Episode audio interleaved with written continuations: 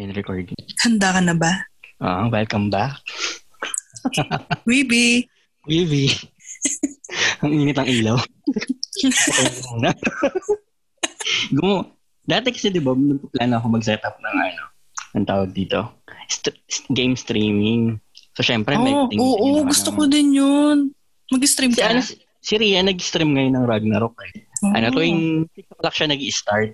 So tuwing magagawa na ako ng 6 a.m. Naglalaro siya ng Ragnarok Eternal Emblem something. So nag-ano ako.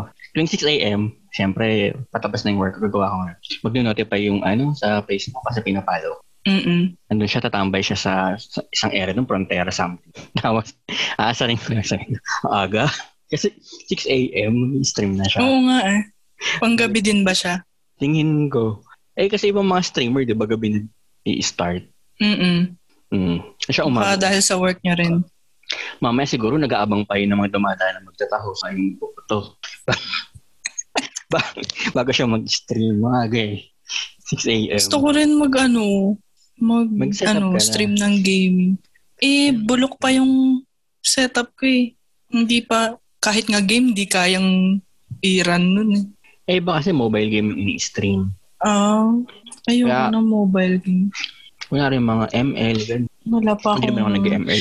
Ano ba magandang mobile game ngayon? Wala akong mahanap eh. Ngayon ang nilalaro ko lang sa phone, Stardew Valley, at saka, Food Street. Yung mga luto-luto. Parang cooking mama. Yeah. Parang gano'n, oo. Ano po mga bago sa game? Wala ako. Fire Emblem lang nilaro ko ngayon sa game. Pero matagal na yung game na yung 5 years na yun. Wala akong alam ng mga bago. Meron na nakita na maganda. DQ Tactics. Dragon Quest Tactics. Parang meron na. Ano bago yun? Parang Dragon Quest pero style ng tactical game. Yung mga square-square. Hindi ko pa na-experience yung tactical. Final Fantasy Tactics yun. Strategy. Parang nag-chess. Okay. Oo. Diba? Ay rentahan ko ulit. Ang alin? Yung Hello Stranger. Ay, nag-expire na kasi last week pa yun. Hindi, okay lang. Kahit wag wala, na. Pero grabe, kilig na kilig ako doon. Punyeta. Sabi ng friend mo na nanood nun, ilang beses daw niya minulit? Nung nag-message ako sa kanya nung araw na napanood ko na, hindi, papanoorin ko pa lang yata. Sabi ko, uy, napanood mo na ba? Meron na daw, Hello Stranger sa ano. O, sabi, oo, te, napanood ko na. Pangatlong beses ko na. Tapos, pinicturean niya yung TV niya. Nanonood siya nung time na yun. Di ko po. Tingin ko sinulit na hanggang mag-expire yung ticket. Siguro, oo. 48 hours yun. 2 beses ko lang pinanood? Ako, isa lang eh. Kasi ninamnam ko siya eh. Pagkatapos nung, alam mo yung kapag nanonood ka ng magandang, pag may napanood kang magandang palabas, parang ayaw mo munang makipag-interact kung kanino kasi ninanamnam mo pa yung nakita mo. Parang ganun. Ninamnam talaga. Yun. Oo, ninamnam. Ako pa, pos ako eh. Pos muna, ganyan. Kasi hindi kaya. Yung ganun-ganun ka sa lap mo kasi. Kailang palo ka. Yeah. Kailang ihi ka nun. Hindi ako uminom para sure na. Pero pause lang ako ng pause minsan kasi hindi makontain ka. Oo. Hindi kinaya. Ngayon na lang ulit akong kinilig sa palabas. Akala ko bato na ako. Hindi rin kasi ako umiihi kasi pag-iihi na lang din ako. Nakakaawa naman tayo. Minag-sure ko na, hindi ako iihi para hindi ma-overpower. Kawawa naman tayo. Eto, may watch party kami ngayon, pero 2 o'clock yung start. Mga J-drama. Di ba jumain na ako kasi ang boring ng buhay ko.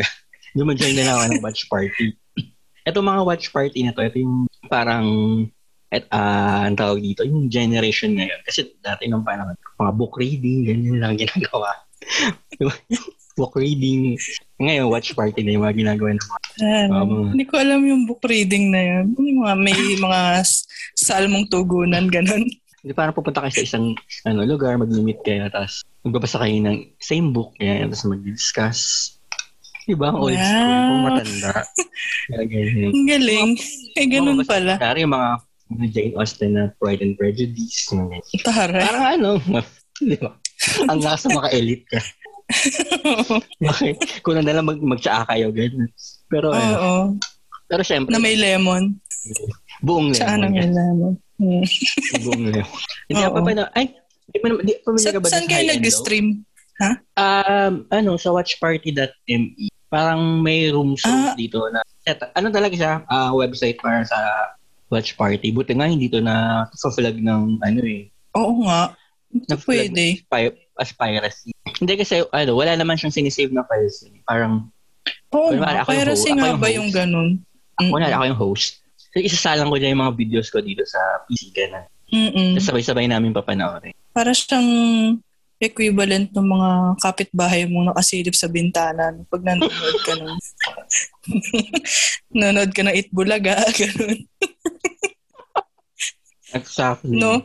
Diba? Oo nga, so, no? Maka-flag kayang piracy yun. Kasi kung binili mo naman. Pero ano yun, sinaw mo sa audience eh. Shinare ganun. Pero, ewan ko, baka naman pwede kasi hindi ka naman naningil. Kasi ba yung mga kapitbahay mo ba pag nakasilip sabihin? Oo, hindi mo naman siya ginawang business. Hindi mo naman siya akala sinilip, ko diba? Sa ano, sa Twitch ka lagi nag-stream. Ay, ano yun, diba nag-host lang ako kasi nung time na yun, yung Cherry Magic, yung nirelease nila ng same day yung special episode na Valentine's. Oo. Isa. Wala pang subtitle yung nagre-release ng subtitle. Parang fansubber yung pinapanood na namin. Sa WeTV, ano siya, mabilis siya mag-upload same day ng Japan. Mm-mm. Pero hindi namin talaga gusto sa WeTV kasi sabog minsan yung subtitle. Kaya ginagawa namin. Ay, talaga ba? Kunwari, ang usually ginagawa namin pag nanonood kami. O kaya yung mga inaabangan na ongoing na si papanoorin namin ng raw. Kasing raw na Japanese. Kasi ini-stream din siya sa sa mga websites na legit, yung mismong legit na site. Wala lang na. So ang tapang namin papanoorin namin ng raw pa. Parang parunong, di ba? Diba? Hindi naman naintindihan. Pero may mga words naman kami naintindihan. Siyempre, simple lang naman yung story eh. Parang, yung mga words na ginagamit nila doon, parang naririnig mo na din sa mga anime sa kasama. So, sanay ka na na yung mga daijobu, yung mga ganyan. Alam mo na ibig sabihin, no? So, yun. Ipapanarin namin ng raw. Tapos, late si WeTV ng 1 hour. Kasi yung time difference sa Japan. So, papanarin namin sa WeTV. So, may idea na kami kung ano yung mga pinagsasabi nila sa raw. Pero hindi kami, ano yung tawag dito sa term na yun? Hindi kami parang, ano yun? Kami talking term, teka, ano ba yun? Ano? Parang hindi kami... Ano? Nabusan ako ng vocabulary. Reset. Parang wala kami tiwala kay Diskumpiado kami yun. Kay WeTV sa subtitle niya. Pero okay naman yung subtitle niya. Medyo literal lang kasi. So, pinitsagaan namin. Tapos after 2 days, si Irozuko sub, yung nag-sub, after 2 days na kasi nagagawa kasi. Medyo mahirap naman yung mag-sub. So, saka namin ulit papanoorin. So, parang 3 times namin pinapanood. Grabe. Ang episode ng Cherry Magic. Diba? Tapos nung Valentine's, nanood kami. Nung Valentine episode, pinanood namin siya. Yun. Tapos manood ulit kami, pag na-miss namin, papanoorin namin ulit. Mag-watch party kami. Sa Cherry Magic yun . May separate pa rin kaming group ng pang-J-drama. Ito naman, magbobotohan, kunwari, may natapos na kami. Magbobotohan kami kung anong gusto namin i-line up for next watch. Kasi ang usually, nanonood kami mga 2 to 4 hours lang. Yung length lang ng watch party. So, ano lang yung mapagkakasya namin. Kunwari, isang series. Kunwari, yung High and Low. Alam mo, pamilya ka sa High and Low? Mga Exile. Meron yung sa Netflix. High and Low na. Okay, sige. Check ko na lang. Ano yung maganggang yun? Kaya nila pinapanood kasi di ba pag narinan mo yung maganggang sa Japan, parang boring naman panoorin. Pero kasi yung mga member nung, yung mga cast nun, mga Exile members, yung mga boy band. Exile yung boy band? Oo, kaya sila yung mga cast doon. Kaya medyo malakas din yung following High End kasi nga, di ba? Matanda na yun, di ba? Oo, matanda na. Ay, kasi 2016 pa itong mga series na to eh. Okay. Si Kurosawa, si Machida. Exile yun. Exile ba siya? Pero sa kabilang sides, medyo gusto niya kasi mag-acting. Kaya medyo, parang diba grupo-grupo yun? Hindi rin ako masyadong familiar kasi hindi ko naman sila pinafollow. Ano man naman, hindi ko rin sila pinafollow pero kilalang-kilala nga kasi ang Exile. O yan, yung Arashi, Wands. Ay, hindi ako familiar sa Wands. Ay, Wands. Wands ba pangalan? Mga Johnny Jr., Johnny Associates. Wala, Wands ba pangalan? Ay, hindi, rock band pala tong Wands. Boy band na. Kumakain talaga. Ngita kasi ang weird ng mga pangalan. Meron nga ako ng isang pizza sa kanina sa tanghali. Winds pala. Ano? Ang tawag dito? May mga banda. Yung parang Kiss My Put 9. Hindi seryoso. Ganun ang basa. Pero spelling niya K-I-S-M-Y-F-T-2. Pag binasa mo siya, Kiss My Put 9. Yung pangalan ng banda niya. Ano spelling? Teka. Ano? Kiss, ano? Ano? Kiss ba sa Kiss My Put? K-I-S-M-Y-F-T. FT2. K-I-S-M-Y-F-T. Isang basa dyan. Dahil? Kiss my foot. Bakit? Ang weird. Pero totoo, yun talaga yung basa. Alam kaya nila yung mga pinapangalan nila sa banda nila, no? Pero sa ganyan ngayon, usually kasi may mga members dyan, gumagawa ng drama. Kaya sumisikat sila. Yung isang member dyan, may ongoing drama ngayon yung parang Oh My Boss yung title. Medyo sikat din. Tapos meron naman dyan. Tingnan ko sila ngayon. Yung isang member dyan, yung tayo-tayo yung buhok. May sitcom naman siya ngayon. Yung Deke Furuba. Pinapanood ko yun. Medyo comedy. Share ko sa'yo. Ang story niya, dalawa silang orphan. Nagmana sila ng parang, hindi onsen eh, parang bathhouse. Yung public. Pero isa lang yung, parang dalawa yung yung parang liguan. Pero madalas, doon lang sila sa isang yung pinapakita.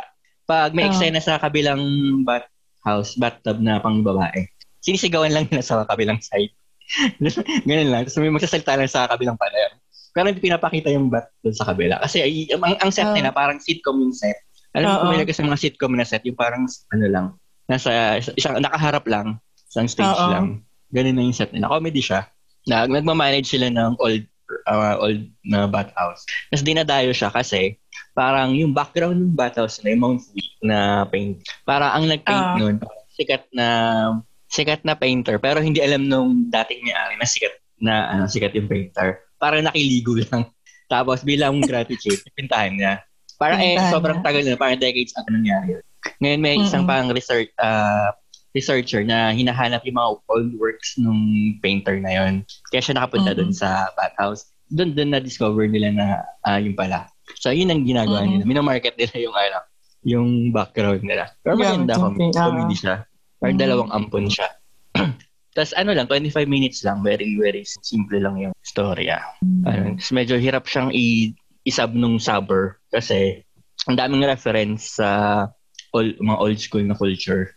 Ang makakaintindi lang talaga yung taga doon. Oo, parang kunwari, parang dito yung mga lumang singer dito, parang inire-reference nila.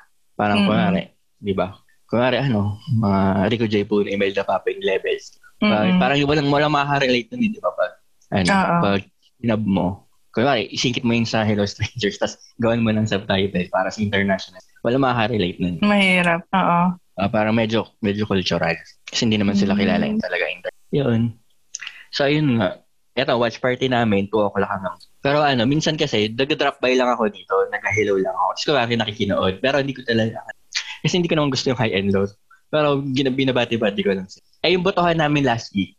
Parang nagsingit ako ng series na yung favorite ko recently lang. Parang 5 episodes lang kasi siya. Tapos, ang daming bumoto kasi hindi pa 2 years sila tapos hindi pa napapanood. Kaya yun, kasama siya sa lineup. Pero mamaya pa kasi panoorin pa nila na itong high and low. So, after 2 hours, 3 hours pa matatapos. Bago mamaya join tayo. Galing. Ayun nga. So, yung sa Twitch naman kasi, parang hinost ko lang siya.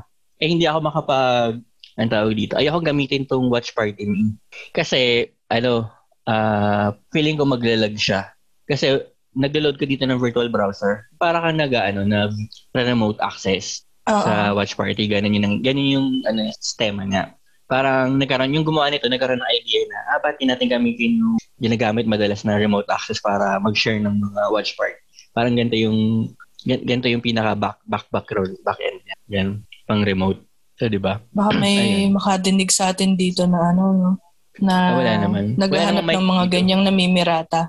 Lagot kayo. Hindi naman siya nasa-save eh. Para ano lang. Tapos private rooms lang siya lagi. Kaya walang nakakaalam. So, hindi, ayoko mag-stream dito. Saka yung time na nag-twitch ako, tinetesting ko yung ano, OBS. Yung pang broadcast ng mga streaming. Sabi ko, ay, test ko nga. Kaysa mag-test ako ng game, test ko yung streaming dito ng mga ano. Parang same lang din naman yun, di ba? Yung mangyayari. Pero hindi naman ako naglagay ng picture ko sa gilid. Yung pag nag-gisa ng mga, yung may mukha mo malit sa gilid, di ba? Kailangan mo na ng ano. Alam, yung stream. Sandong puta. Sandong. Ganun yung labanan ngayon. Meron nga, nag-i-stream, ano. Mas malaki pa siya kaysa doon sa, ano, sa game screen. Yung parang kalahati niya na yung screen. Siya lang, nakaupo siya. May computer. Ba't hindi niya na lang ginawang maliit na window lang yung game, tapos siya na yung buo? Sa kasando siya. Ganun nga yung ginawa niya. Nandito lang maliit yung game, tapos siya yung nakita yung kuha niya. Kasando siya. Ganun yung bentahan ngayon sa Sando Gaming. Oo nga, yan, nadidinig ko yan. Sando Gaming. Sando Gaming. Facebook. Tapos inadapt yan ng mga online seller. Yung Sando Gaming. Oo, nagka-issue niyan. Nabenta sila na nakasando sila. Ang dami nga nagagalit sa mga ganyan. Siyempre. Kasi yung mga totoong gamers daw. Nawawalan sila ng audience dahil nandun sa mga Sando Gamers. Eh, ganun talaga. Wala na magagawa. Yun ang... kahit gaano ka kagaling, kung di ka nakasando, wag na lang. Kailangan mo na ng green screen at saka ano bang maganda? Puting sando ba yon? Para madaling makita. Puting sando. Yung mga Hanes. May brand. Para puting puti. Hindi kasi, kasi naninilaw yun. Taray. Alam na alam. Kasi gamit ko. Ayun na pala. Meron ka na pala. Ito yung mabutas-butas yung gaming. Butas-butas na t-shirt na lang. Yan ang totoong gamer. Hindi makabili ng butas-butas yung damit. Oo. Hindi lumalabas ng bahay eh. Sira na yung damit. Di ba may term sila? Hikikomori. Diba? Tama ba? Hikikomori. Oo. Ito yung friend ko. Parang nag-message siya sa akin dati. Matagal yata mga 2016 pa ata. Sabi niya, lumabas-labas ka naman, mukha ka ng hikikomori. Ganyan. Ay, hindi ko naman kung ano alam. Sabi ko, hindi kikimori. So, kikimori na. Pakala ko minumura ako eh. Pwedeng na sila sa Japan. O, hindi lumalabas. Ay, may napanood ako na sa YouTube. Hikikomori pala. Komori. Hikikomori. Pero ang basa ko doon, kikimori. Kikimori. Bago ka. May news feature yun sa YouTube ako napanood. Ano pala talaga yun? Parang psychological problem. Yung mga hindi naman. Anti-social. Madami palang ganun sa Japan. Daw. Kaya may term sila. Dito parang konti eh. Yung mga hindi namalabas dito ay wala lang pera. Dito kasi Google Payin ka ng magulang mo pag di ka umayos eh. Sa Japan wala yatang ng Google Pay dun eh. Parang pinuperso pa silang lumabas. Grabe. Hindi ka lalabas dyan? Pinanood mo na yun, yung Restart? Hindi pa ako tapos. Nasa part 2 na ako. Kalagitnaan. Ano sabi mo sa first part? Hindi mo na-expect na, na ganun siya? Boring ba? Or ano? Normal. Normal lang. Ganun hindi siya kasing... Hindi siya kasing lively ng... Yung Cherry Magic at saka ng Hello Stranger. Medyo comedy, di ba? Ito, medyo seryoso. May di ba? May pagka... Pero okay naman. Gusto ko siya kasi, desi boring siya. Yeah. Ay, gusto mo. Hindi yung pag manonood ako ng mga seryoso mga palabas. Gusto ko yung medyo... Mas makatotohanan. Yung ganun, di ba? Oo. Yan yung term. Medyo very atake. Tapos, actually, hindi yan sinunod sa manga ng 100%. 80%, parang 80% na sa mga... Paano 80%. Kasi, iba yung trabaho nung parent, nung bida dyan, sa manga. Iba din dyan. Pero mas maganda nung pinalitan nila kasi medyo medyo nag-fit in sa rural area. Ano ba yung sa manga? Anong trabaho nila? Parang sa office din nagbabantay. Yung lalaki, galing Tokyo, umuwi siya. Tapos ang trabaho ng parents niya sa parang temple, Shinto temple, nagbebenta ng mga pang-ward ng mga mushroom spirito, ganyan. Pang mga bad luck, bad luck charm, pumamori. Although pwede pa rin naman yun gamitin sa live action. Pero para mas maganda yung paggamit nila ng furniture eh. Mas realistic. Mm-hmm. Tapos yung mga tanim, hindi fruits yung tanim nila dun sa manga. Ano talaga? Gulay. Diyan, di ba, mas maganda kasi tignan kapag prutas. Tapos may ano mas pa siya. Tapos walang greenhouse dun sa manga. Sa akin, yung manga, hindi nag-focus sa pagtatanim. Parang iba. Same story ba talaga? Oo, pero parang dinagdag na. Mas magaganda nga nung focus sa greenhouse. Mas nagkaroon sila ng mas interaction. Maganda yan, lalo na nung second part. Nasa gitna pa lang. Huwag mo ko i-spoil. Wait lang. Saan hindi siya nag-focus sa ang tawag sa relationship na parang hindi dinevelop yun. Parang nga. Oh, parang naging side story lang yung ano. Iba yung naging focus ng relationship. Okay. Kaya maganda yan. Instant favorite ko yan. Yung Restart. Yes. Pinapanood ko yung lagi. Every week. Minsan lang nalilito ako sa kanilang dalawa. Kapag hindi na, di ba yung isang character laging nakangiti? Mm. Pag hindi na siya nakangiti, nalilito na ako kung sino ang sino. Para silang bilog ang mukha. Magkamukha sila. Nalilito ako. Mukha, diba? Si yung bida dyan, yung may furnace. Nasaan na yan? Pamilya ka, diba, sa Itazura? Itazura no Kiss. Itazura no Kiss. O, manga yan na inadapt sa live action. Siya yung bida doon. Siya yung hinalikan dyan habang natutulog. Pero dyan sa Restart, siya yung nanghalik. Yan, nakakatawa yun. Itazura no Kiss. Ito, nandito nga siya sa picture. Siya yung manga yun eh. Tapos inadapt sa live action. Yeah, kaya medyo sikat din yung actor na yan. Galing, diba?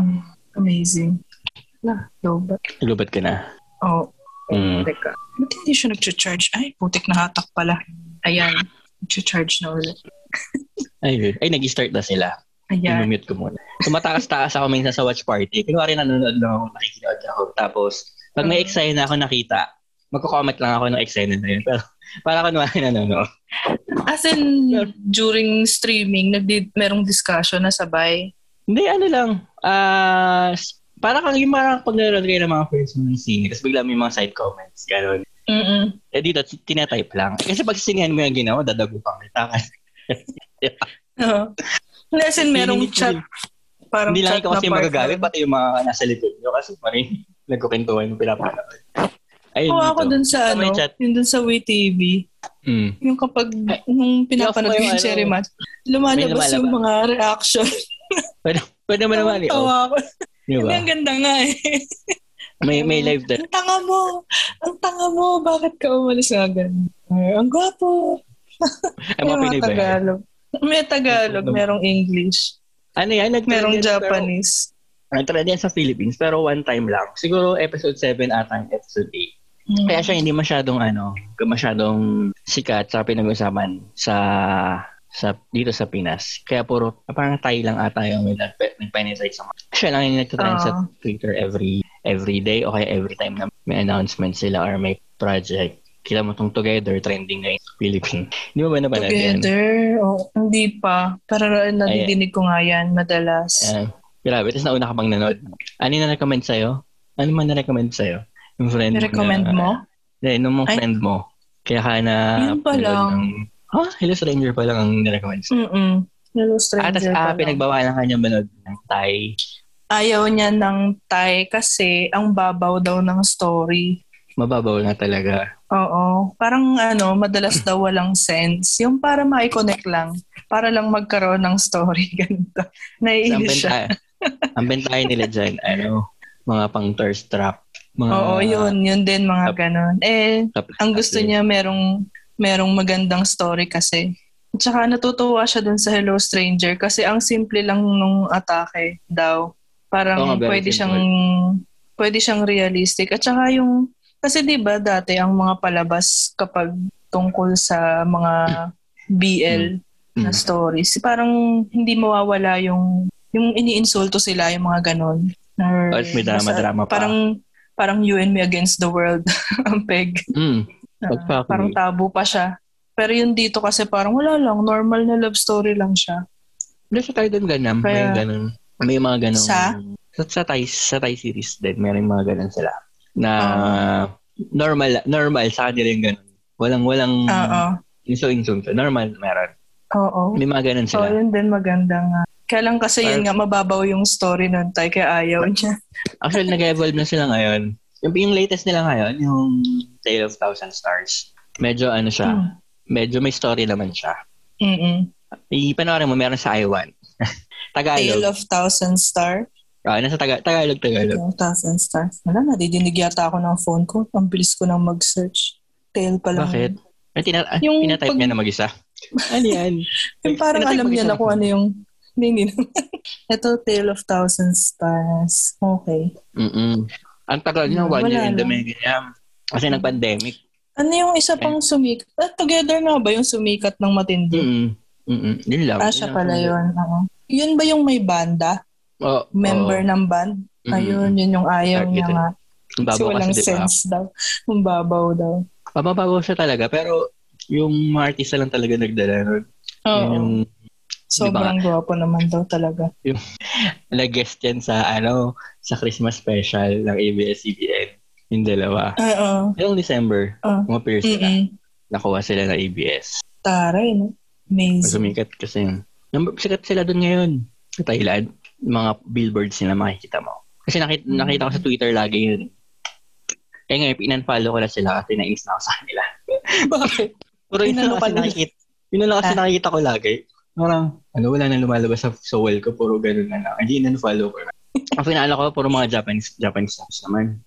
Ay, di ko, sari-sari naman yung mga persol ko. Kaya nga nakilala ko yung Kiss My Put 9 kahit hindi ko sila kilala. Sabi ko, ano ba yung Kiss My Put na to? Kasi, ang pina-follow ko, yung mga subbers, baka meron silang pick-upin na new drama na interesting. Di follow ko sila. Doon ako magda-download ng mga subtitle nila. Bukod naman, kasi itong mga subbers, parang may mga personal bias sila ng mga banda, ganyan. Kaya kung may mga band as may gusto sila doon tao na gumawa ng drama, automatic, pipick upin nila yun para i-trend, isub. Kaya mas malaki ang chance ng mga drama na may banda na member na masubtitle yung na may mag-subtitle sa kanila. Kasi nga, may mga fans. Kaya kung hindi masyadong sikat yung mga actors, pero maganda yung drama. Huwag ka na umasa magkakaroon ng subtitle. Kasi wala masyadong mag-pick up. Lagi ba kayang ganun yung ginagawa? Kaya pala merong movie dati, luman-luma na si Hyde at saka si Gak, mga lumang singers na. Kaya pala sila nagkaroon ng movie. Ano ba yan? Kasi sikat na sikat sila dati. Elarkin siya yan, di ba? Oo. At saka, hindi solo lang yata si Gak. Solo lang ba? Si Gak alam ko solo. Kaya ganun. May mga subbers, yung mga ngumunguya talaga ako habang nagpa-podcast. Surf yan. Naubos nila sa kanya. Pag tas ito, atakin na ako ng acidity. Kapakaasim yung... Hindi naman ako, nagutom tuloy ako. Bukas ka lang ng mga dilata. Kaya may mga tira ka pang ayuda dyan, buksan mo na. Punyeta, wala nga ako nakuhang ayuda. Wala ba? Sa amin, naka 3 rounds kami. Nang dilata. Grabe, ang dami. Pero ang mga yung mga brand, mga SM Gold. Ay, meron pala isa. Gift certificate sa Pure Gold. 500 pesos. Sa Makati ka? Umuwi ka ba ng Malabon? Dito sa Malabon, sa Makati. Walang paayuda. Baka hindi nga ma-registered kasi sa barangay. Meron lang pumunta. Kasi dito ako sa condo. So, nandun lang sila sa baba. Kung ako sa barangay, bakit? Porke ba nasa condo, marami kaming pagkain? Hindi alam nila na mali tayo sa condo. Hindi ba nila naisip na mahirap lumabas ng condo? Hindi ba? Bawal ba maghirap ang mga nasa condo? Binabahay-bahay yung mga ayuda. May bigas-bigas pa.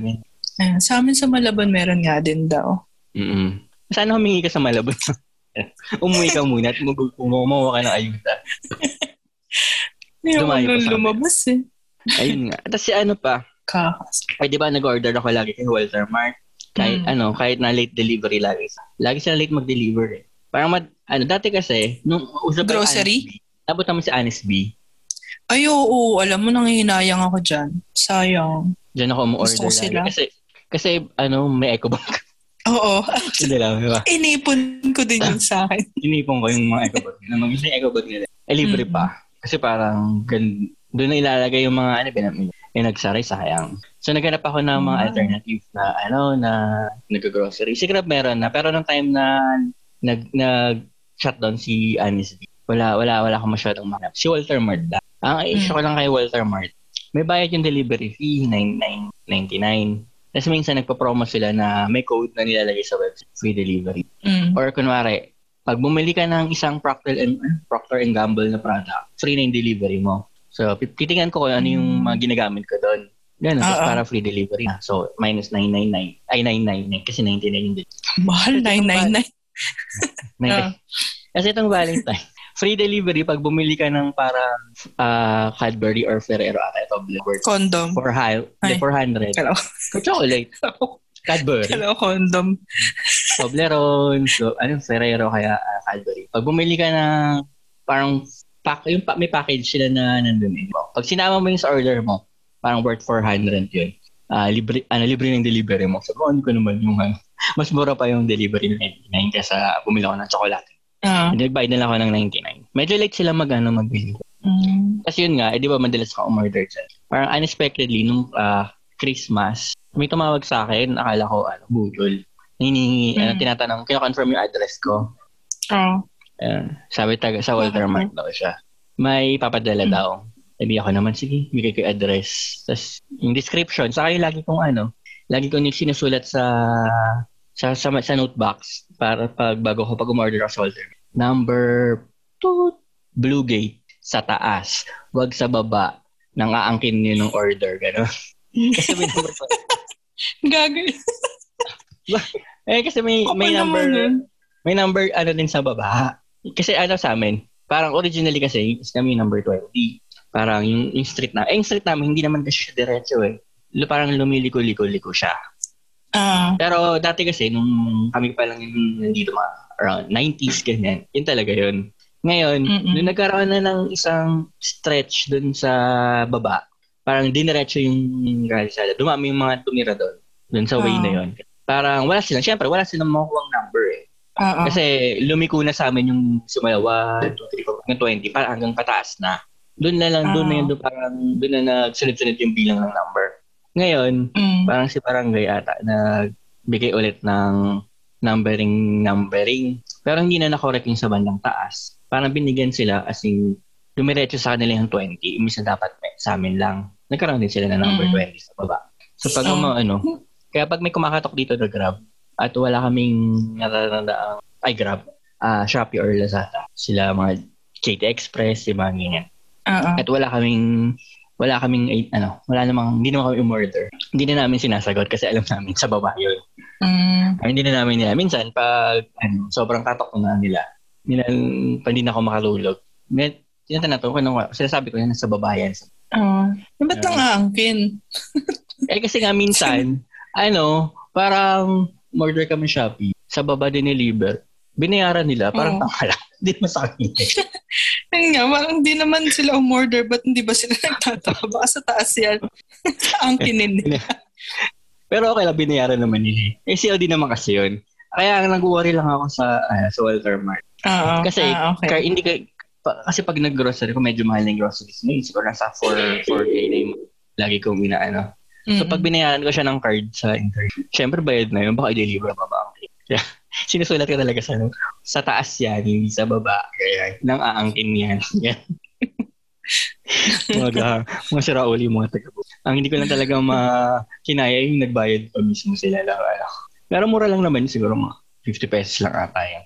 Sila mismo yung bayad. Akala, dun sa kasama niya, dun sa bahay. Kaya binayaran. Ayun. Ay, si Walter Mart. Ayun nga. Akala ko nga. Budol. So, ayun. Nagpadala sila ng ayuda. Gulat nga ako. Medyo madami-dami siya. Oh, mga dilata. Tapos may peanut butter. May peanut butter. Tapos dalawa, mas may bote ng Domex. Kaya. Yung Domex na in-spray. Mahali na 100 plus yun. Yung Domex na in-spray. Tapos, ano ba ba?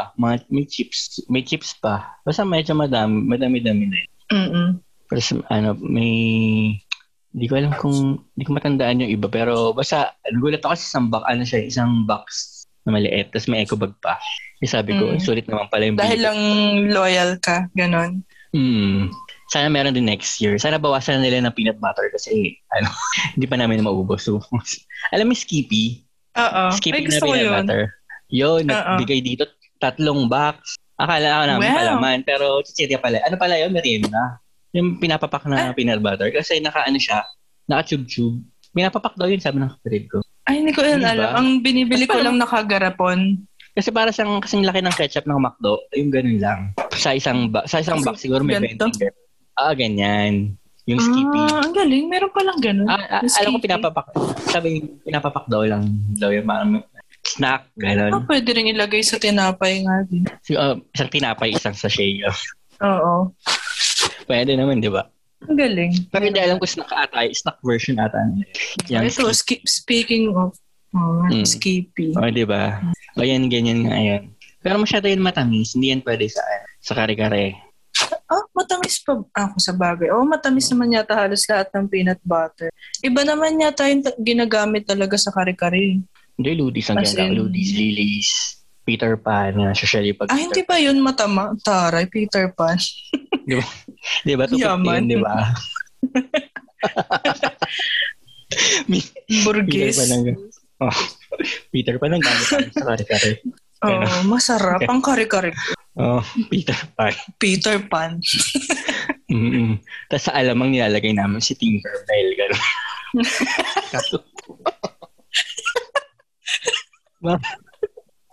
Wow, naman. Alamang nga pala siya. Binubudan na ang magic dust. Punyeta ka. Masarap na agad. Nakakalipad kami pagkas namin kumakas. Bakit makinang yung kare-kare ngayon? May Peter Pan. Pero ayun nga, medyo okay siya. Kasi mas madali siyang gamitin kaysa magdikdik ka pa ng mani. Minsan nga, happy peanuts yung nalari namin eh. Alam mo yun? Happy peanuts. Ayun, hindi matamis. Medyo maalat-alat. Hindi ba maalat? Oo, maalat. Medyo maalat-alat. Pero diba, pag walang mabilis sa palengke, happy peanuts na lang, didikdikin mo. Parang lumapot. Hindi ko pa na-try magluto ng kare-kare. Hindi ako marunong. Ay, try mo madali lang. Kasi lagi nila sinasabi ang komplikado daw ng kare-kare. So, okay, di wag nang aralin. Pakuluan mo lang, tapos bili ka lang ng alamang sa super grocery. Kung gusto mo ng alamang at saka peanut butter. Try mo. Medyo matagal lang Tapos kung gusto mo yung medyo authentic yung dito, bili ka ng tuwalya. Di ba tuwalya nilalagay doon? Sa mall ka bumili. May nagbebenta sa mall ng tuwalya. Department store. Hindi, sa mismo. Department store. Sa SM Bath. Yeah. Hindi, meron sa Save More. May malinis na siya. Hindi nga meron. Nalaban na. Maputi na bleach. Maputi. Malinis na. Wala na mga ebs-ebs na. Huwag sa palengke kasi ikaw pumagili. Doon nakatupi na. Hindi, naka-fold kasi siya. Ang ganda naman. Iwain mo na lang. Presentable. Nakatupi yung tuwalya dito sa kare-kare. Bagong laba kasi. Naplansya na yun. Kinula pa yan. Ayun nga, iwain mo na lang. Tapos, tambog-tambog na lang. Kaya medyo madali na ngayon. Dati kasi matagal kasi maglilinis ka pa noon, tapos magdidigdig ka ng mani. Ayun ba ang nakakapagpatagal doon? Yan tuwalya. Magpapakulay ka pa ng atsuete. Ngayon kasi May atsuete pa pala. Oo, parang mamula. Akala ko peanut butter lang yun. Kulay lang naman ang peanut butter. Kaya yun, may atsuete. Pero may nabibili ng gano'n yung mamasita. Mix kare-kare. Pero iba lasa kasi nun, nasang gamot. Kaya maganda mag-DIY ka na lang. Peanut butter lang yan. Ito try ko next time. Babalitaan kita. Mm-hmm. Pag waga, yung good morning. Good morning towel. Para mura lang. Ay, mahal na rin yun ngayon. 40 na ata. Mahal na ba? Ah, 100. Magkano? 40 ata, 100. Basta alam ko mahal na yun. Mahal naman. Napepeke na. Oo, good morning towel, pinapeke pa. Oo, napepeke yan. Kaya inspect mo maigay yung pag-abordan ng good morning. Pinapeke yan. Lumabas kaya yan sa news dati. Just may comparison pa nung itsura ng peke sa ano ko. Huwag magpaloko. Parang big deal. Eh, pinupulas mo sa pounds. Oo nga. Lalagay mo lang naman sa leg mo yun. Oh, good morning. Sa kare-kare. Try mo magluto. Ay, nag-release na sila. Bagay na naman. Ito yung inaabangan ko ngayon. Sa tweet, Taiga. Alam, pamilyar ka sa Taiga drama. Asadora, pamilyar ka. Taiga. T-A-I-G-A. Taiga? Asadora, pamilyar ka. The Explorer. Ano yun? Parang si Asadora. Hindi ko alam, parang ano lang siya dinaglat. Alam mo, hindi siyang dinaglat. Di ba uso sa mga sa Japan yung mga series na mahabang pangalan? Chachap-chapin nila tapos pag sama-samahin nila yung first syllable. Pero yung una lang. Yung Hanayori Dango naging Hanadan, ganyan. Eh etong yung Asadora parang mahaba kasi hindi parang ang literal yung translation, morning drama. Tapos pinapalabas lang siya pag umaga. Kaya Asadora yung tawag. Usually Asadora. Ano siya parang Asadorama. Oo. Yung mga, ano siya, lang, parang anthology siya. Nag-iiba-iba din yung mga story. Kasi parang serialized siya. Tapos, ang usually mga team niya, mga, ano, yung mga mabababaw lang, yung mga nakakaiyak minsan, yung mga parang slice of life. Ganyan. Asadora. Etong Taiga naman, sa NHK din siya. Mga historical drama. Ito yung mga 1 year yung tinatagal. Kasi mga 45 episodes siya. So, buong year siya. Yearly drama. Kada year may mga stories sila, siguro yung mga historical kaya sila Iyasu, yung mga ganun, Shinsengumi, yung mga ganung historical figures. Eh parang in-announce ngayon year, kaya alam mo ba sila sila Matsujun, di ba, ng Arashi. Tapos si Shun Oguri ba yun? Si Shun? Ay, hindi ko kilala. Teka, baka alam ko yung mukha. Ano pangalan? Shun Oguri. Oguri ba yun? Oguri. Oguri. Kaya alam mo yan. Oguri. Medyo matanda na siya sa picture dito sa Google. Pero siyang matanda. Ano yan? Second lead yan sa Hanayori Dango kasama ni Jun Matsumoto. Meron siyang picture ng medyo bata-bata pa siya. Mukhang familiar. Siya yung madaming naging lead role yan. Movies and TV shows. Gintama? Nandun siya? Oo. Si Live action. Siya din sa yung mga series niya na Lupin Detective the Third. Detective Conan din siya. Sa Gokusen din siya. Madami siyang Gokusen ito. Godzilla vs. Kong. Ayan, babalabasan next this year. Isa siya sa mga cast. Ang dami nga niya, di ba, kahit hindi naman siya ganun yung itsura niya, parang papunta na sa unggoy. Sorry sa mga fans. Grabe. Lagot. Sorry sa mga boy. Pero hindi, magaling yan. Kaya madami yan. Madami yan. Puro lead role nga yun. Diba? Sobrang galing kasi nyo mag-acting. Saan magaling siya sa Gintama. Tawang-tawa ko niya sa kuwang-kuwang nila. Gintama. Parang plakadong-plakadong siya. Kaya siguro marami siya. Kasi siya mismo yung bida? Oo. Siya mismo si Gintama. Nagputi siya ng buhok eh. Basta lahat ng mga lead roles niya na LA, plakadong-plakadong. Galing. Kaya madami yung Kaya magaling niya. Bumawi bigla eh. Binabawi ko na. Baka magalit sa akin mga point. Pero ayun nga. So, yung ngayon, yung Taiga ngayon, tungkol dun sa parang father of capitalism sa Japan. Parang yung sa bangko ata yun, yung first sa bangko. Nag-establish ng bangko. Parang gano'n. Seitan Wotsuke ba yun? Yung title. Ang bida dun, si Shiryo. Nasa Gintama din siya. Yung Wotsuke. Seitan Wotsuke. Yan yung bago ngayong Taiga drama. Seitan Wotsuke. Ayan. So, ayun. Wala akong kilala sa kanila. Wala akong kilala sa cast. Wala. Yun. Wala. So, yun. So, ngayong year, si Rio ang... Makaluma nga eh. Mga ganun pa yung buhok nila. Diba? Tapos may parang may shave pa dito na, sa gilid na dalawa. Oo. Ano, diba? Yung ganun yung ano. Di ko nga paano nila ginagawa yun. Ano pinag-shave nila noong unang panahon? Parang may razor ba nung araw? Yung samurai. Ay ano. Tapos ano pa, diba? Diretsyong-diretso pa yung pag-shave na parang... Oo. Ganun. Rectangle dito. Oo. So, yun. So, yan. Si Rio, siya yung Taiga ngayon. Next year, si Shun. Tapos sa 2023, si Matsujun. Wow. Nakaplanado na. Amazing. Eh, kasi matagal yan i-shoot sa 45 episodes. Oo. Diba? Parang, hindi pa yan kaya ng Pilipinas na shoot to air. Shoot ka ngayon, air nyo mamaya. Siyempre, may mga post-production pa yun. Kasi nga, ang story. Ayun. Eh, ano, walang pumipick up nito. Abang ako ng abang. Sino may pipick up nito for subbing. Kasi ang hirap niyang isub. Kasi nga, parang, kung isub mo to dapat talaga, marunong ka talaga. Taga dun ka, o kaya marunong ka talaga. JLPT. Baka yung mga malalim na punto. Malamang, ano? Wala masyadong pumipick up. Eh, ito, merong isa pumikap. Nagtatanong siya kung meron na daw pumikap. Eh, dinireparayan ko. Sabi ko sa kanya, naku, isang linggo na ako naghahanap sa Twitter ng pumikap. Wala. So, yun. Pinikap niya. Kaya ito ang tawa ko sa kanya. Nice. Kaya, yun. Baka N1 siya. Kaka-upload lang niya sa, ano, sa site niya. Kaya, download. Ganun.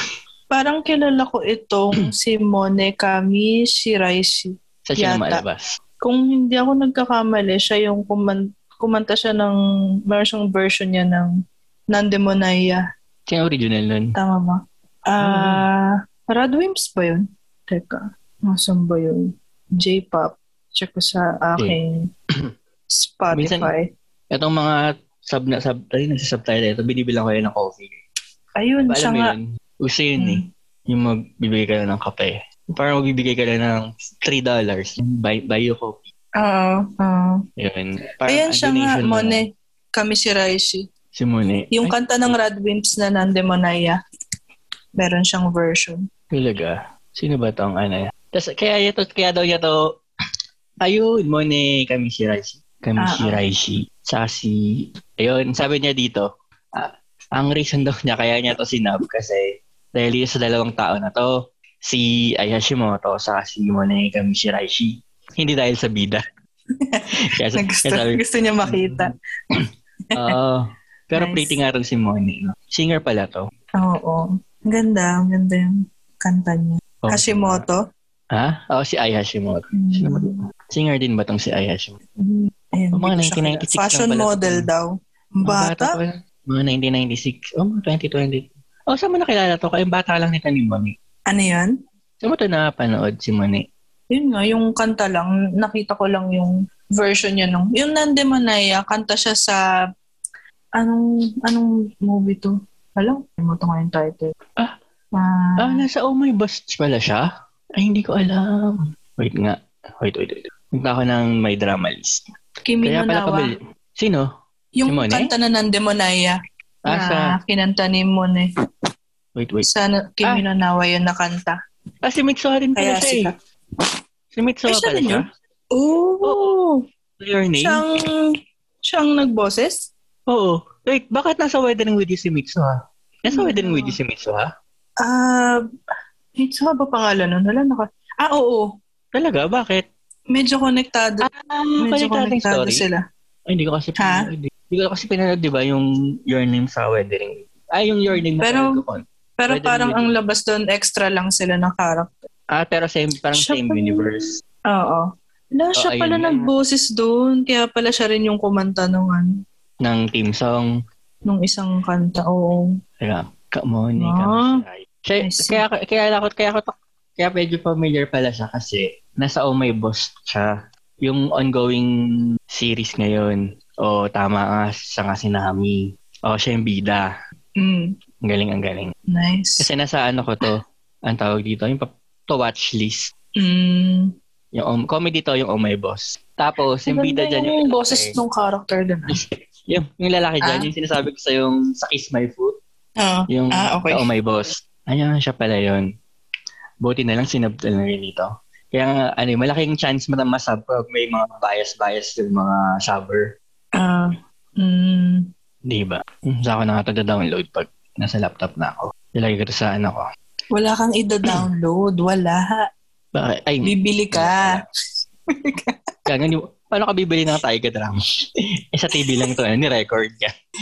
Ano pa ito? Parang next year pa. Bawal din yata. Pwede ba yun? Pwede ba i-record? Bawal din yata. Hindi ko alam paano nila na-record yung NHK channel. Kasi ano, pag yung may mga nakikita akong NHK, may orasan sa gilid.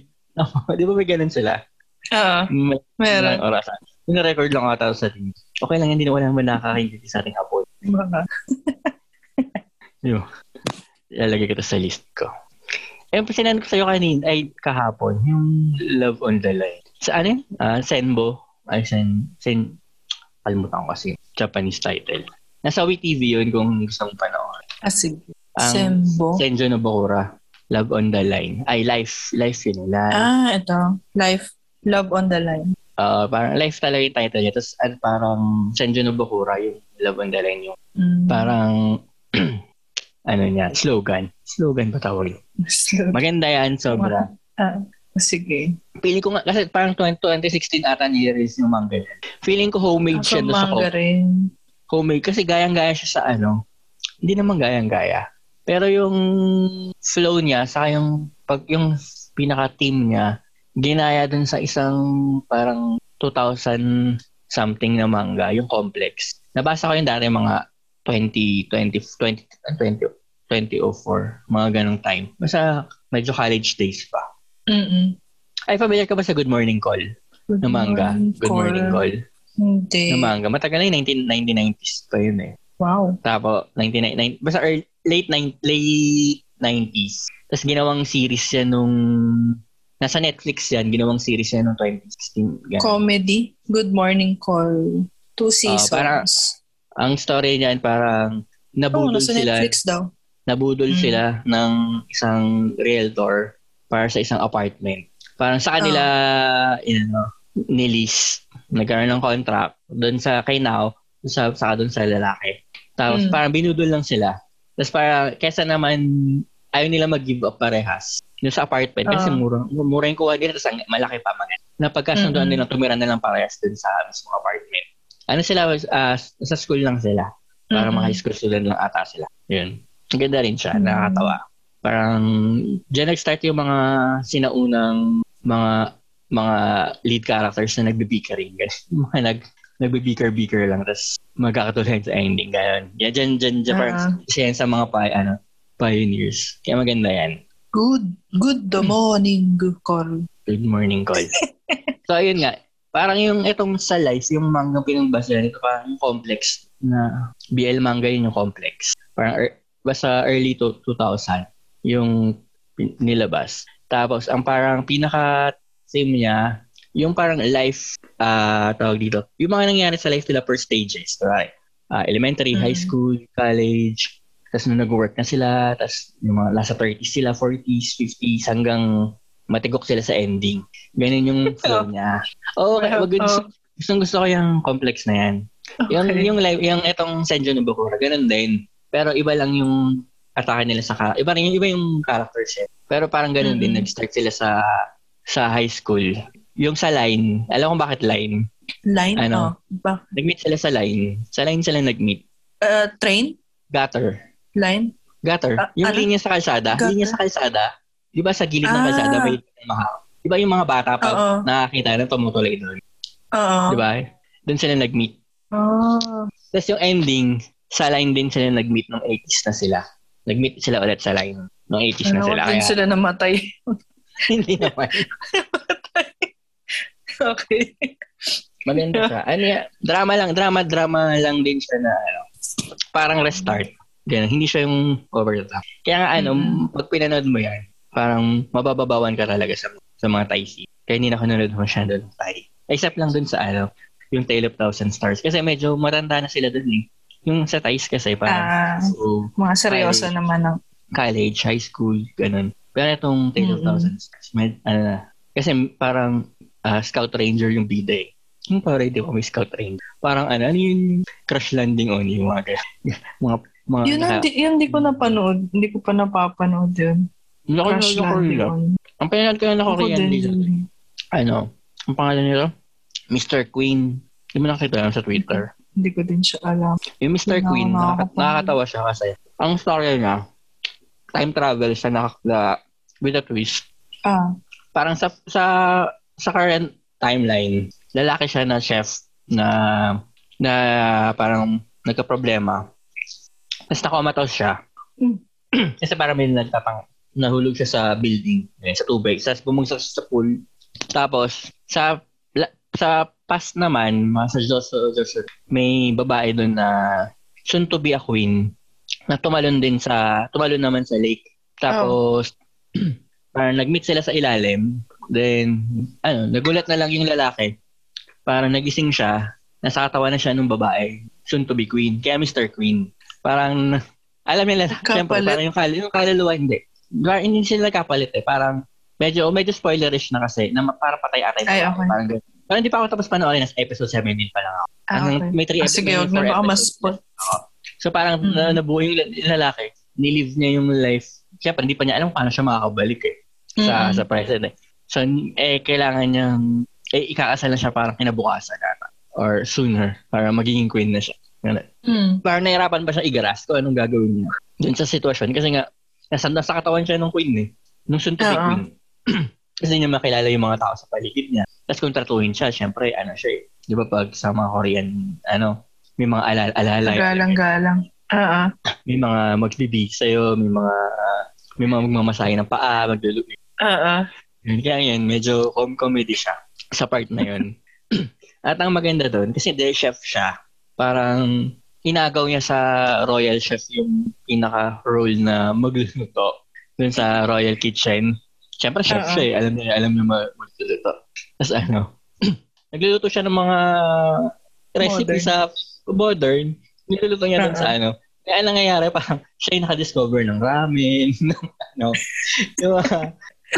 yung mga kaibang Tapos meron siyang doon. Parang nilutong burger na patty. Pero hindi gawa sa meat eh. Parang gawa sa gulay. Parang medyo may veganish na tawag dito? Na patty. Ang tawag niya sa McDonald's yung gano'n. Yung pangalan ng McDonald's yung gano'n. Pero parang McDonald's. Okay. Tapos, basta nakakatawa siya. Tapos may mga reference sila sa ibang mga Korean drama. Tapos diba, kunyari may library doon, yung mga books. Diba yung mga books doon, mga parang sinulat lang sa calligraphy yung mga books doon, diba? Nagbabasa sila doon ng mga tao dito. Mga fiction na tungkol sa mga mag-asawa, kaya yan. Alam mo yung mga World of Married Couple. Ganon. Meron doon version sila sa The World of Married Couple, sa Joseon Era. Tapos nag-dismissan sila. Ganon yung mga ginagawa nila. Masa comedy nga siya. Para may pagka-seraulo din. Paano mo naman, di naman mawawala sa Korean drama pag mga historical, yung agawan ng power, agawan. Yan, mga medyo political. May ganun din. Kaya, exciting din. Pero, yun pala naman, yung huli ko na panood na Korean. Yung World of Married Couple nga ba? Yun nga ba title niya? Alin, yung agawan ng asawa? Yung, kabitan? Yung may kabit yung asawa niya. Based in case Dr. Foster sa British drama yan, Venice. Alam ba hindi ko tinapos yun? Iniinit ulo ko eh. Masakit sa ulo, di ba? Kabitan.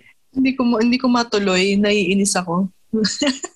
Try mo yung yung English version niyan, yung original. Doctor din kasi. Doctor. Anong title? Dr. Foster. Yung English. Dr. Foster. Doon siya binis. Mas ata yan, yung English, mas, anong tawag dito? Mas liberated. Saka mas brutal. Kesa doon sa, sa Korean. Medyo din Korean. Conservative. Iirita ako doon sa mga nangyayari. Diba? Hindi ko kinaya.